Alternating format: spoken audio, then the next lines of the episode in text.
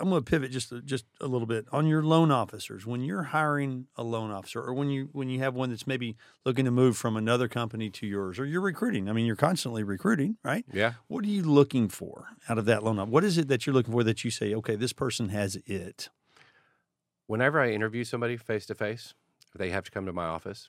If they get there right at the net, right on time, that's late to me. Okay. That's a worry. I like people to get there 10 minutes early. Okay. I've t- if you ask any one of my kids, I go, when do you show up for your job? 15 minutes early because the on time is late and uh, at- and uh, late is you're fired. Yeah, that's right. That Uh, probably and comes from your that's- that- and grandfather's, I it imagine. Does. It, I- I- absolutely, it does. And uh, I, I get anxious if I don't get to an appointment on time. I got to this appointment an hour early. You today. did, you did. Yeah, you were just sitting out in the lobby, yeah, Yeah. eating bonbons. Yeah. Well, Uh, let me let me let me touch on that real quick because I think that it's there, there's some. I understand that, and I know that. I know that that that's what I should do. Me, like if I'm g- coming to, what I am guilty of is I try to do too much between appointment A and appointment B, and try to squeeze in as much as I can to then get there right on time. So th- I think there's a difference between someone that might be wired like that, that versus someone that might be doing something that they You've should. seen this. Loan. o- If I'm hiring and recruiting loan officers, what's a loan officer really? It's just that's just a moniker. Yeah. They're salespeople. Yeah. Right. Mhm. What do salespeople do really well? people skills. They sell Yeah. themselves. and Mhm. We have people skills. So, some of the best interviews I've ever had have been the worst salespeople I've ever hired Okay. because they're just that good at. They're professional interviewers and get jobs. Right. Okay. Okay. Um, I always monitor my guys from the when they start very closely for the first couple of weeks to see what their work ethic is, to see if they're lazy. Remember we talked about being lazy Mm-hmm. Yep, earlier. mhm. I, I don't like lazy people. You don't like stupid. You don't like I, lazy. I don't.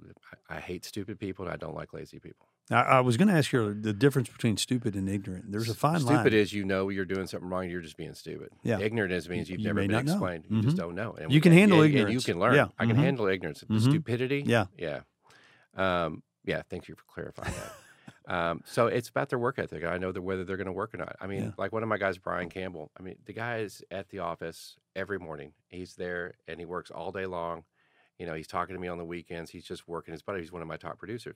Had this new kid start recently a couple months ago named Luke. He's there every day at eight thirty. Mhm. He works the phones all day long. Mhm. Josh is working on all, the the most successful people in my office. All these sales guys do their business a little bit different than the other. Some Mm-hmm. are night and day how they do Mhm, their business, but they're all successful. The only common theme I can find is that their work ethic is absolutely amazing. And let's They listen don't- up. Let's they say don't- that again. I want to hear that again because The they're common all denominator from all these sales guys with different styles of selling, the common denominator is they work their ass off. Different. hmm Period. End of story.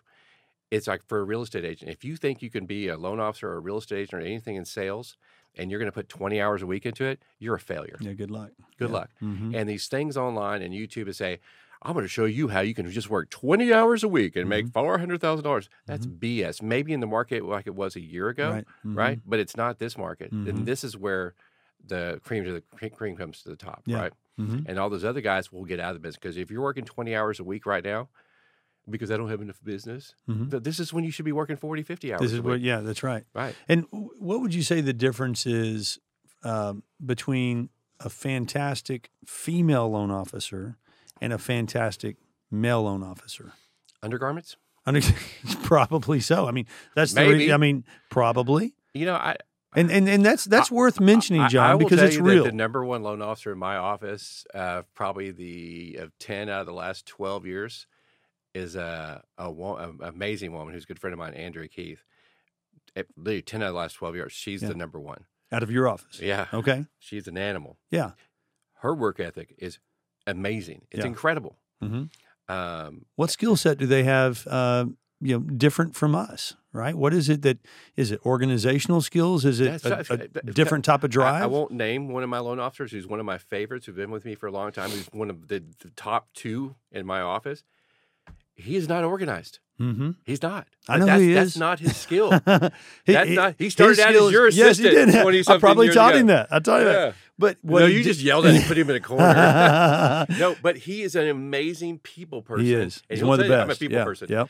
He's amazing. at He's what he does. likable. and he knows honest, his products. He's honest, trustworthy. that's it. He's communicative, Mhm, right? He mhm. communi- If it's bad news, good news, he knows. The longer you hold on to bad news, the more Mhm. it becomes your news, Yep. Yep. right? But it, it- he'll tell. I'm not organized, Mm-hmm. and so you put the right people around him. mm-hmm Right. Mm-hmm. Andrea, she's incredibly organized, right?